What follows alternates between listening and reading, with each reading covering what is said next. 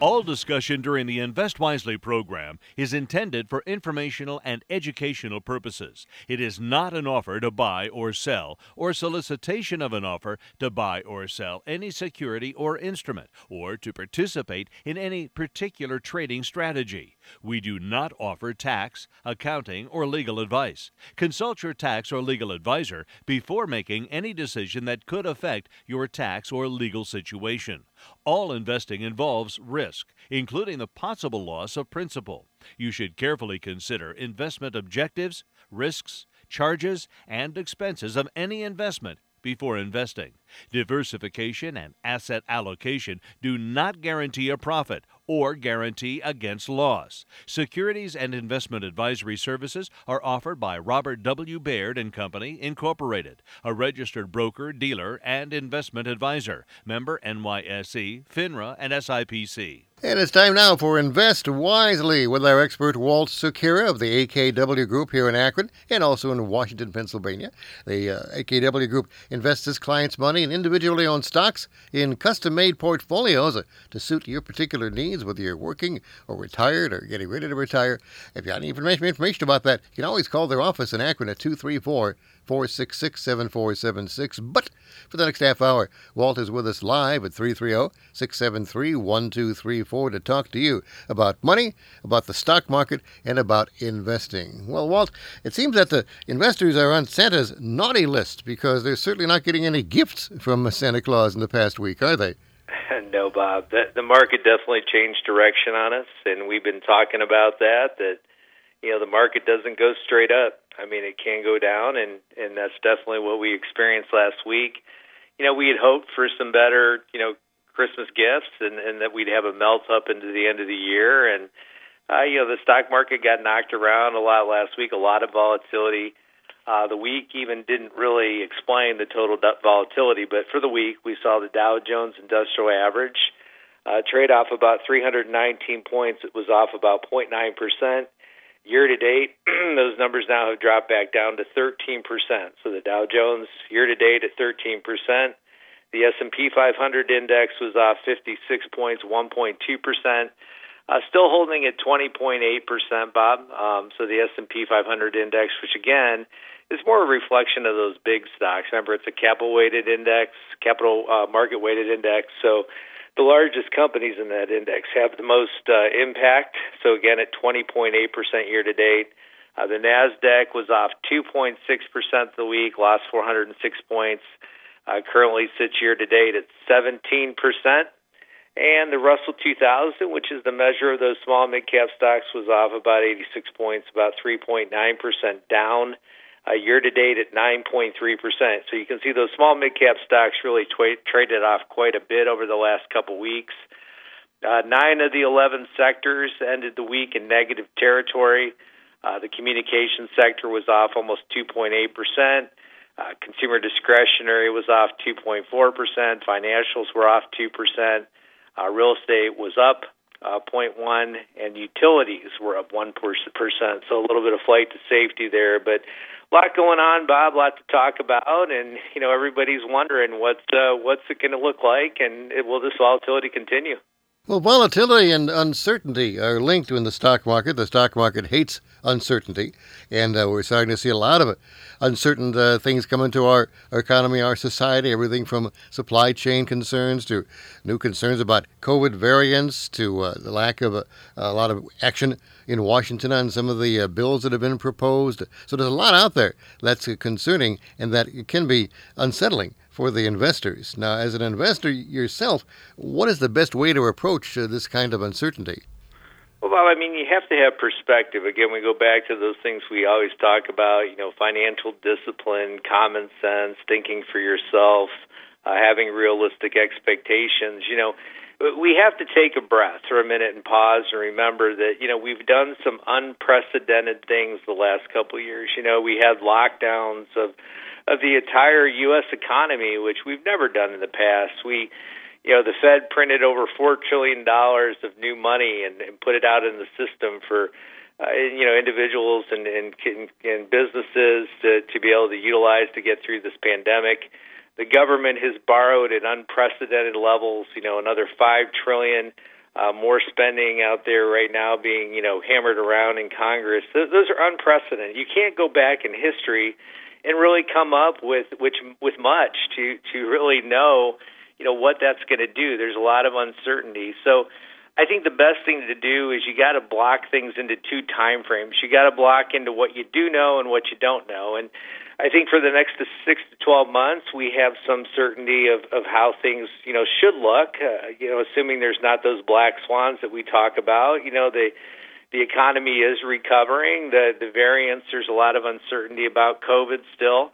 But a lot of the companies are showing progress and struggling, like you said, with supply chain, but showing progress. So, again, investing in what you know and really, getting some real stability in the portfolios, I think, is important here.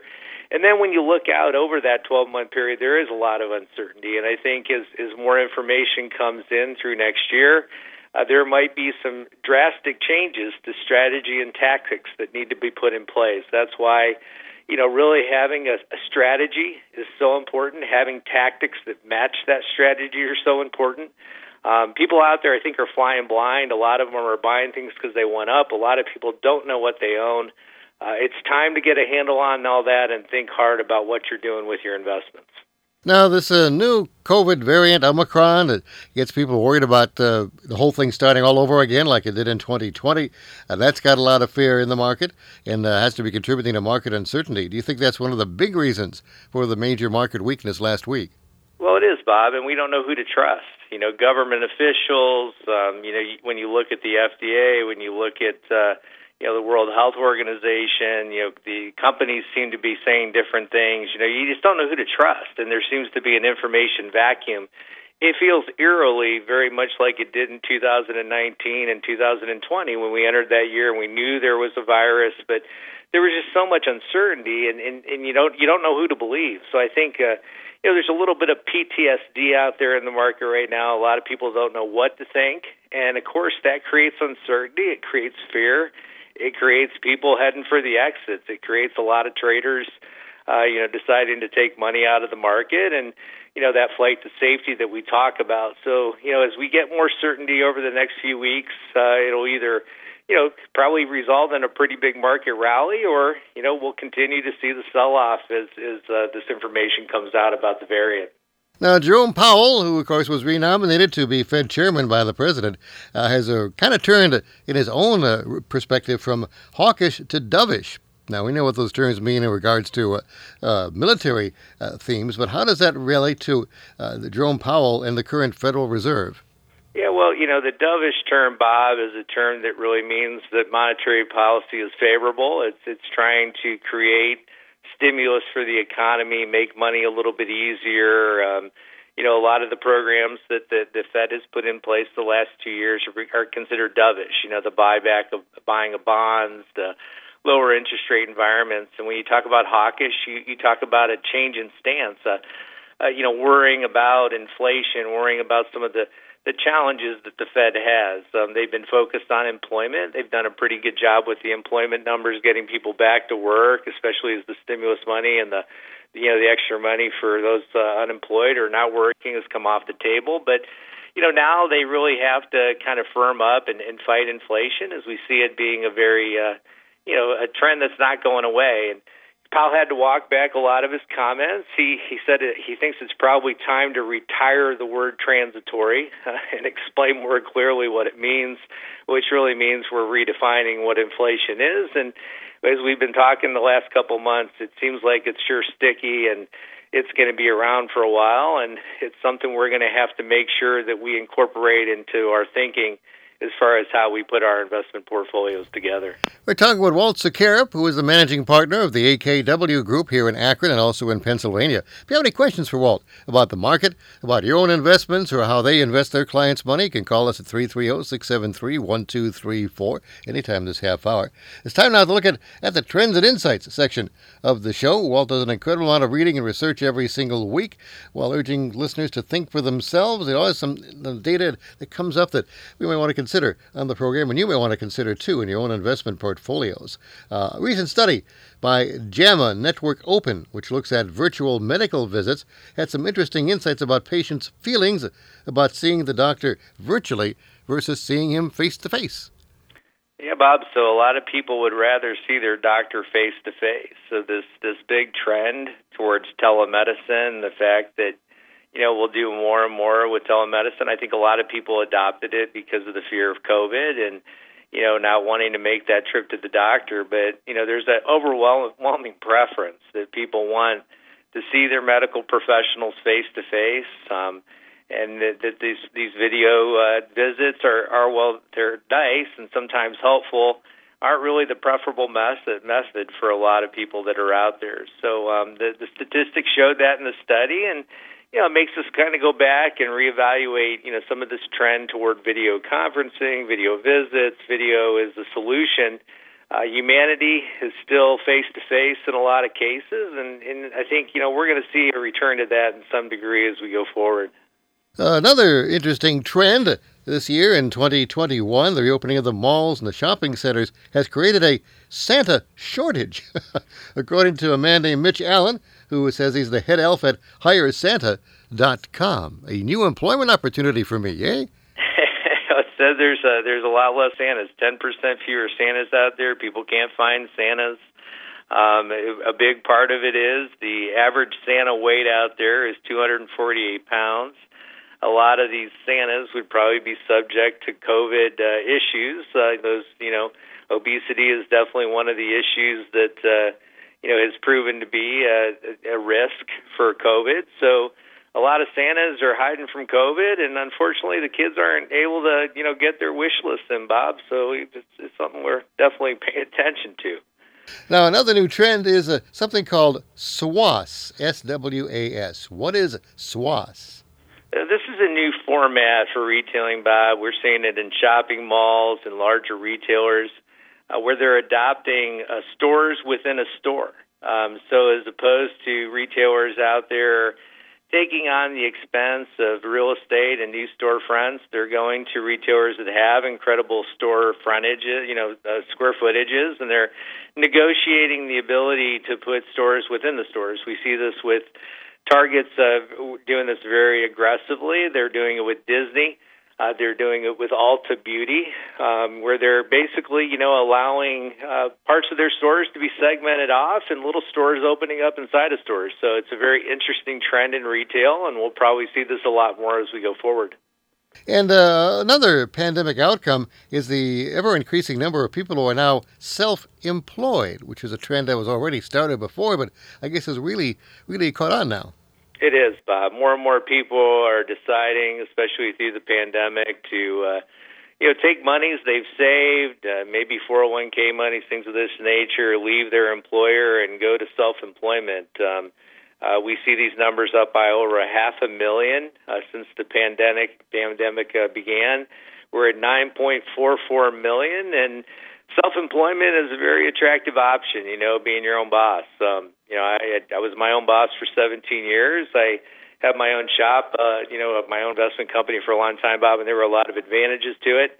There's also some disadvantages to it as well, and, you know, but there is a big trend headed that way.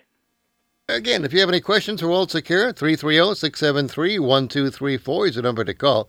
Time now to move on to Stock Talk, where Walt will talk about particular stocks that are out there. If you have any stocks you want to know something about, you're looking at it, you're fascinated with it, you own it, wonder if you should sell it right now with everything that's going on. He has more than 30 years' experience within the stock market, so you want to call that number again this half hour, 330-673-1234, and talk to Walt with your questions about stocks and other investment considerations. Well, DocuSign, over the last week, dropped nearly 45% of its stock price, like $114, and the Peloton Interactive also was trading as high as $171, now down to $43, 74% off in its stock price. When you're an investor and you have a stock like this, what should you do when the stock experiences that kind of a decline? Well, first of all, if you've lived through that kind of decline and you didn't have a sell discipline in place to remove the holding, I think the first thing you do is don't panic. You know, I think you have to go back and reevaluate the story, you know, figure out exactly why you bought the company. This is why knowing what you own and knowing why you own it is so important. You know, we create a checklist of, you know, all the companies we enter into that, you know, we have a thesis.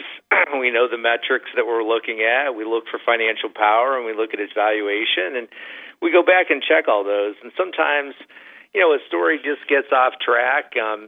You know, for trading purposes, maybe it got ahead of itself. Maybe it's not justified the sell-off. But a lot of times these sell-offs are justified, and you have to be careful. You know, you don't want to watch a stock. Again, this is that accounting turkey story. You just don't want to watch it continually to erode away. And a lot of times it takes a long time for a company to recover. You know, we always say that, and it's math, it's simple math, Bob, that when a stock goes down 50%, you need 100% return to get back to even. So, you know, as the stock drops, what you have to start asking yourself, you know, in a situation like a DocuSign, if it's off 50% from its highs, you know, does it have 100% potential to even get back to where I was? And those are tough questions. Now, in DocuSign's case, you know, they had pretty strong earnings. They had a 42% revenue increase. They did $545 million over $382 million. They had a 164% earnings increase. When we look at this business model, you know, we think that digital signing of contracts and some of the value proposition as far as document management with DocuSign is a strong business. It was definitely helped a lot by the pandemic and the inability for people to get out and sign documents face-to-face. But we like the business model. We think the sell-off might be a little bit overdone, but at the same time, the stock was probably really far ahead of itself. So, you know, you got to, like I said, you got to really kind of do your homework and make sure that you make good decisions. Nobody likes to see a stock go down like this, but sometimes it happens, and then you have to figure out if you're an investor at this price or if you're a seller and make that hard decision. Let's take some calls now for Walt Sukira on Stock Talk. You're on WNIR. Good morning. Morning. Walt, I had a closing this week, and everybody used DocuSign but me and my wife, and they sent a notary out to these people's homes to have the papers notarized and everything. I get my emails at the local copy store, but everybody had the DocuSign, and you did a nice review of that. And the other thing I wanted to tell you is I finally did it this week. I can finally have lunch at the cool kids' lunch table in the cafeteria. I bought BITO, Bitcoin ETF ProShares. Ken, you know, that cool kids' table, it's a fun seat to sit at. Just be careful. Those cool kids sometimes are you know, a little bit fickle. Yeah, it's already gone down a point. But this Bitcoin thing, the head of Twitter resigned to devote the rest of his career to Bitcoins. I thought that might be a good sign, but I don't know. I think it's all, I read an article on Barron's about that, mining Bitcoins. Did you read that?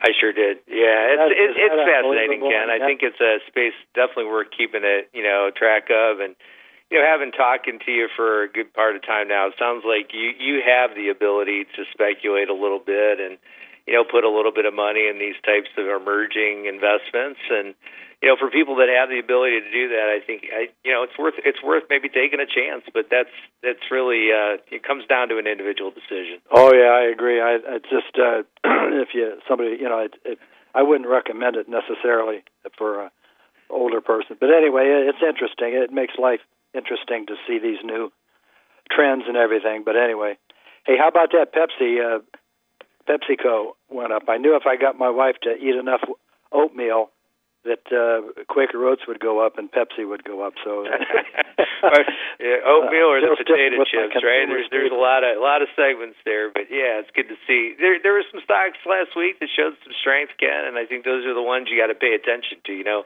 stocks that go up and down markets. You know, say that's saying something about a stock. Yeah. Well, have a good week, you guys. Thank you. All right. You too. Yeah, thank you for calling. You're on WNIR at Walt Sukira. Go ahead. Yes, I'm looking at a stock that has a negative PE ratio. You might want to explain that to me, why it has a negative PE ratio. Would you buy that stock that has a negative PE ratio? Thank you. I'll get off and I'll listen. Yeah, so you know, just in general, you know, negative PE ratios mean that stocks have negative earnings. Sometimes a company might have a large write-off, or you know, they're going through a period of time that earnings turn negative. It happens, and therefore, you know, when you impute that PE ratio, which is the price of the stock divided by the earnings, you get a negative PE ratio with a negative earnings, but. You know, I think the key to investment is always looking at future financial power, thinking about, you know, can the revenues continue to grow? Can the profitability come back to the company? Was that the event that might have turned the earnings negative? Was it a one-time event? Is it an ongoing issue? So a lot to think about when you think about the, you know, the impact of a negative PE ratio and whether it's a good investment or not. Continuing to look at some of the other trends, J.P. Morgan has a research titled Agony and Ecstasy that looks at companies that experienced a catastrophic loss in their stock prices. They've updated that report through last year, 2020. What were some of the findings in that? It's a fascinating report, Bob. I've read this report years ago, and they updated it. You know, J.P. Morgan has a great research department, and the name of this piece, as you said, was Agony and Ecstasy. It looks at individual stock selection and, you know, some realities of stock selection. And again, we talk a lot about, you know, winning stock picks on the show. It's a simple concept, but it's not always easy to do well. They just gave us some numbers here that I'll share with you from 1980 to 2019. So if you look at that period of time, if you look at the companies that were removed from the S&P 500 in the different sectors, you know, the communication services sector, almost 49% of those companies removed. The consumer discretionary, over 48% of those companies removed. When you get removed from the S&P, it means that, you know, typically your stock is underperformed. The price drops to a level that it no longer should be represented in that index. So an interesting, some more mind-blowing statistics from this report is that if you look at the Russell 3000, which is basically an index of the entire U.S. market, 2/3 of the time a stock would have underperformed the index itself.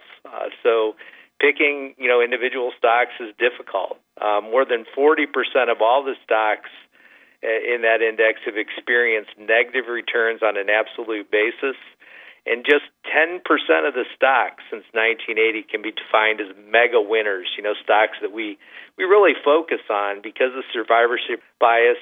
We spend a lot more time talking about winners than losers. You know, nobody goes to a cocktail party and brags about their losers. You know, everybody talks about their winners, and we forget.